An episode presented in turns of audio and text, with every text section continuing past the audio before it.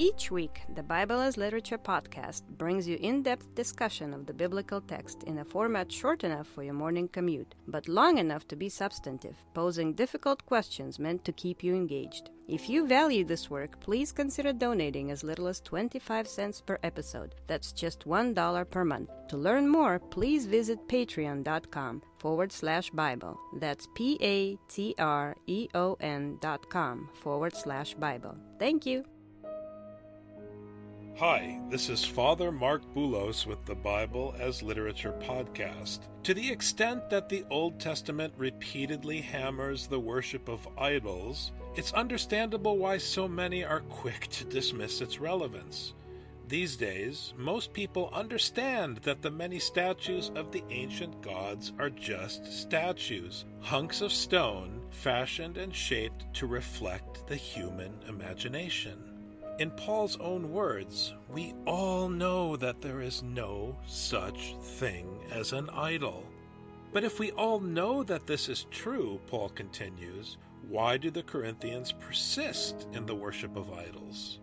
In the Bible, idolatry pertains not just to power, but to the power we give ourselves through our loyalties. We choose to follow people and ideas that we believe will benefit us. When someone looks at the person or object they choose to follow, they see their needs and wants fulfilled. Likewise, when someone looks at an idol in the absence of a written text, all they can hear is the faint echo of their own ego.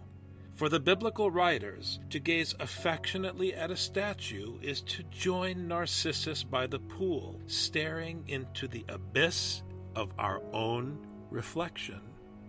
So powerful and attractive is this hoax that we eagerly give authority to people and things that are ultimately harmful. We look to a strong man and feel strong because we trust that he will smash our enemies. We look to our captor and feel safe because we decide that following him is our safest bet. We even delude ourselves that such a person is our friend. That's why, in the Old Testament, the people of Israel repeatedly chase after other kings and other gods. It's also why, when confronted with Jesus in the Gospel of Mark, the chief priests, with the elders and scribes and the whole council, look not to Scripture, but to Caesar for justice. Richard and I discuss the Gospel of Mark, chapter 15, verses 1 through 5. You're listening to the Bible as literature.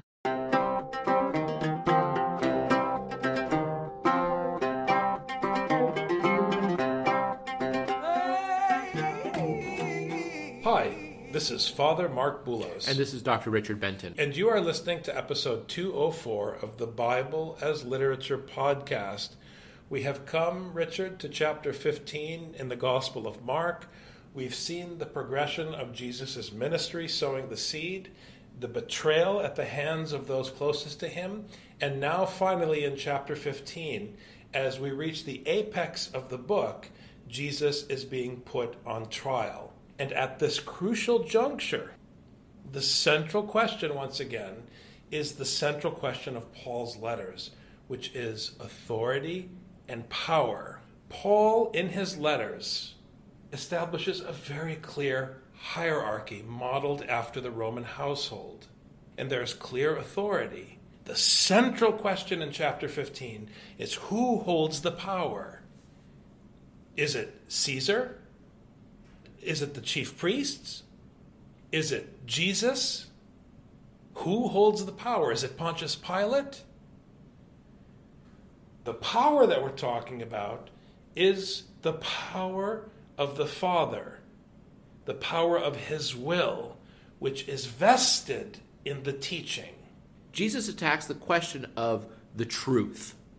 The problem with this is that we like to think that there is this truth out there that exists on its own, and it's just for human beings to identify it when they see it. And that's not how Jesus functions. For Jesus, if Pilate says something, it carries the authority of Caesar.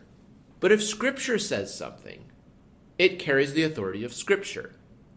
even if Caesar were to say something that was true, the only way you would know it was true is if it jives with Scripture, because Scripture has the actual authority.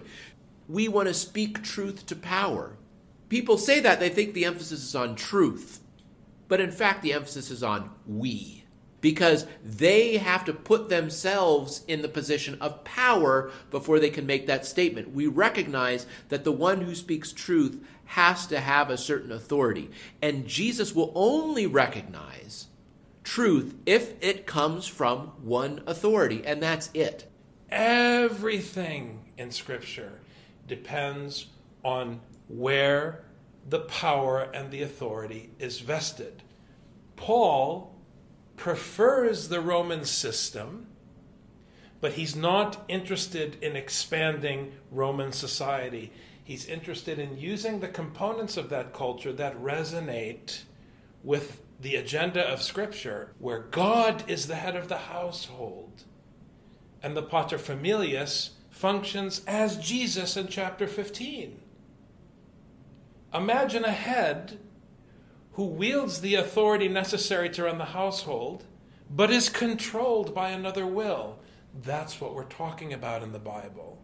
Early in the morning, the chief priests with the elders and scribes and the whole council immediately held a consultation and binding Jesus, they led him away and delivered him to Pilate.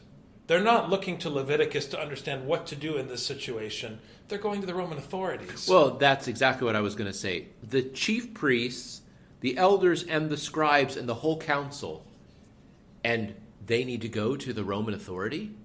It's 1 Corinthians. Who do they recognize as the authority? They have Scripture, they have all the power that would be given to them by Scripture, but they submit all of that power to the one Caesar. In 1 Corinthians, you have the Word of God.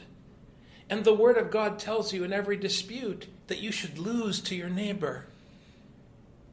So, why are you going to the authorities? Why don't you just read Scripture, which tells you when you're having a squabble to let the other guy win? We all know that in the previous section, they're concocting a story in order to get Jesus.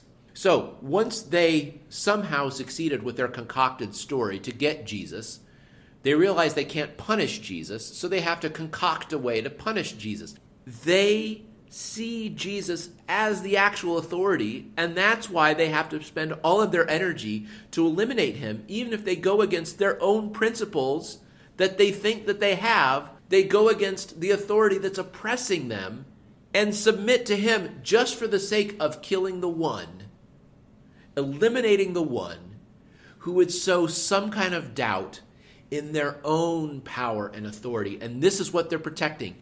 Pilate questioned him, Are you the king of the Jews? And he answered him, It is as you say. But there's a problem with this translation, isn't there, Dr. Benton? Well, in Greek, it actually says, You are saying it. It emphasizes the pronoun, You are the one saying it. I'll believe it when I hear from Scripture. And he knows Scripture does say it. But when it comes from your mouth, it's only Caesar saying it.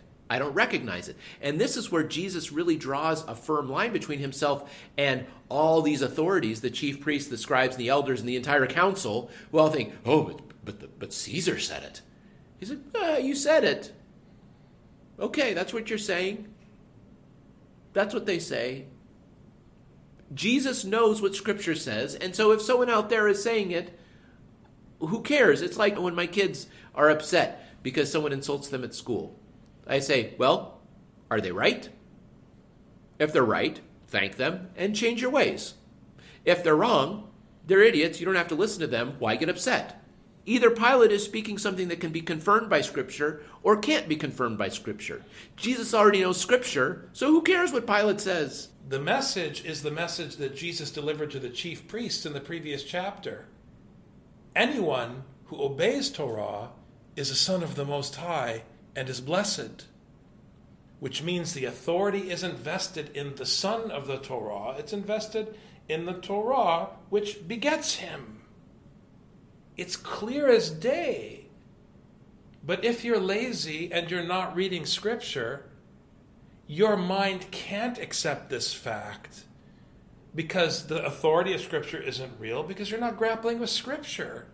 It doesn't work in abstraction. You can't take the word Scripture and make it a component of your theology. You'll never get it. So we have to pay close attention. The chief priests began to accuse him harshly. This is just an extension of their basic stance in the betrayal that they're going to do whatever they can to throw Jesus under the bus. Because wantonly, Richard, like Israel of old in the prophets, they look to the king of foreign cities and to his gods as their authority, and they forsake the God of Abraham because they don't trust him. They forsook him in their asking for Saul as a king. Interestingly, Paul's name before he was called to be the apostle to the nations was Saul, and he was an abuser. I talk about this in my book. So the people here are asking for Caesar. They're asking to be abused. It's like the Stockholm Syndrome. Your mind gets reformatted by the person who's oppressing you. So you give yourself over to them. It's a sycophancy that's very destructive. The chief priests had tried this before. They tried to have their own court hearing, but they couldn't actually put together a coherent story with the witnesses. So, since that didn't work, they're going to go to Pilate and have him work this out. So, what is it about Jesus that they have to do everything they can, even something that failed before, they're going to try it again just for the sake of destroying Jesus? When they hold authority, they can't hold Jesus' teaching at the same time. Jesus' teaching is that you have to give up your authority once you have this authority. You cannot, as you said, follow God's teaching without giving up your own power.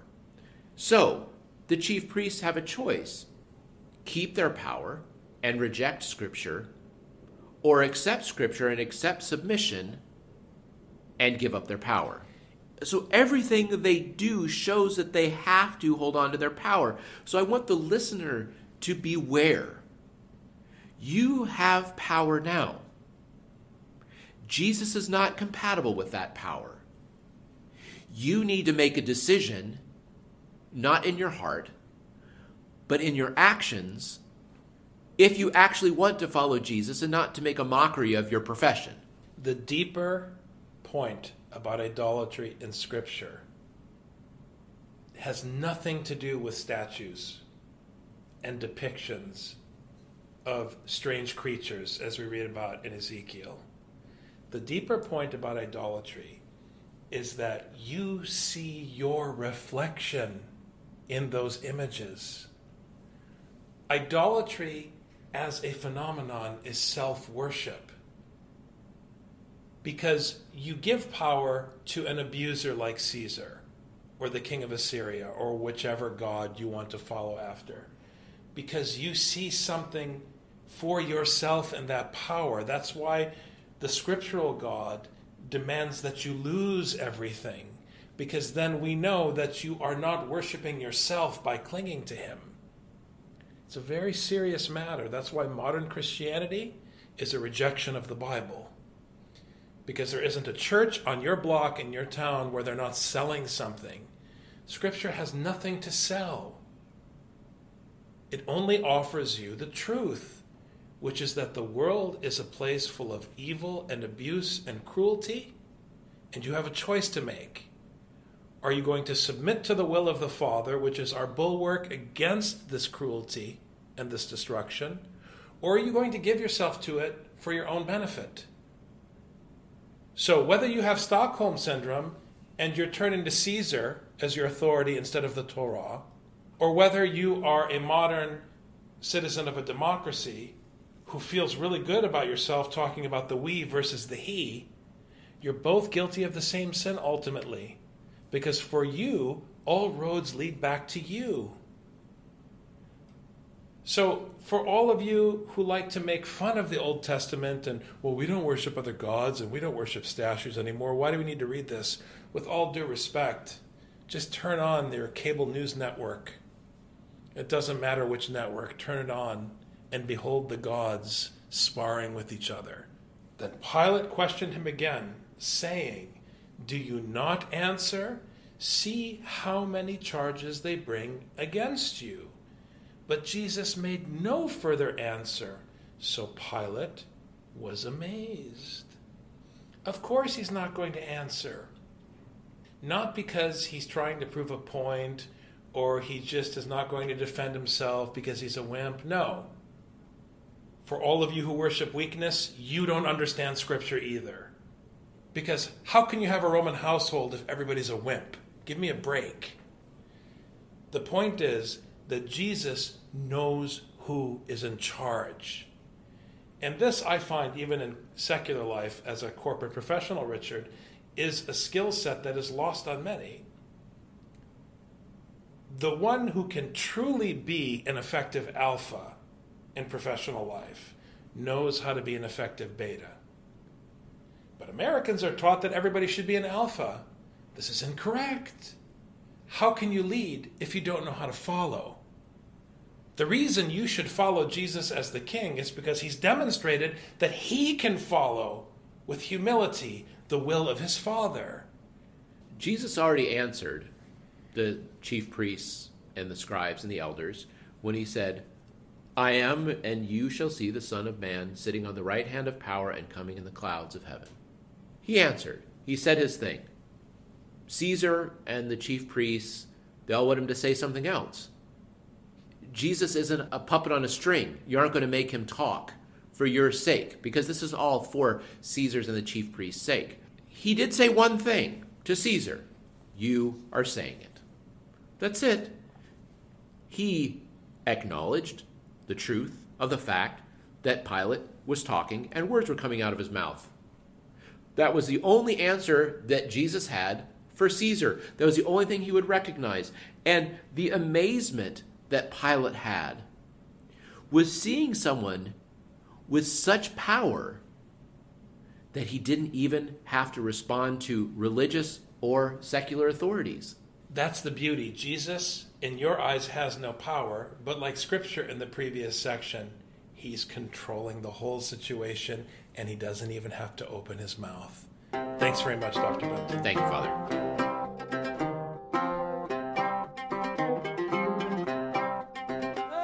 You've just heard the Bible as literature. Thanks for listening. The Bible as Literature is a production of the Ephesus School Network.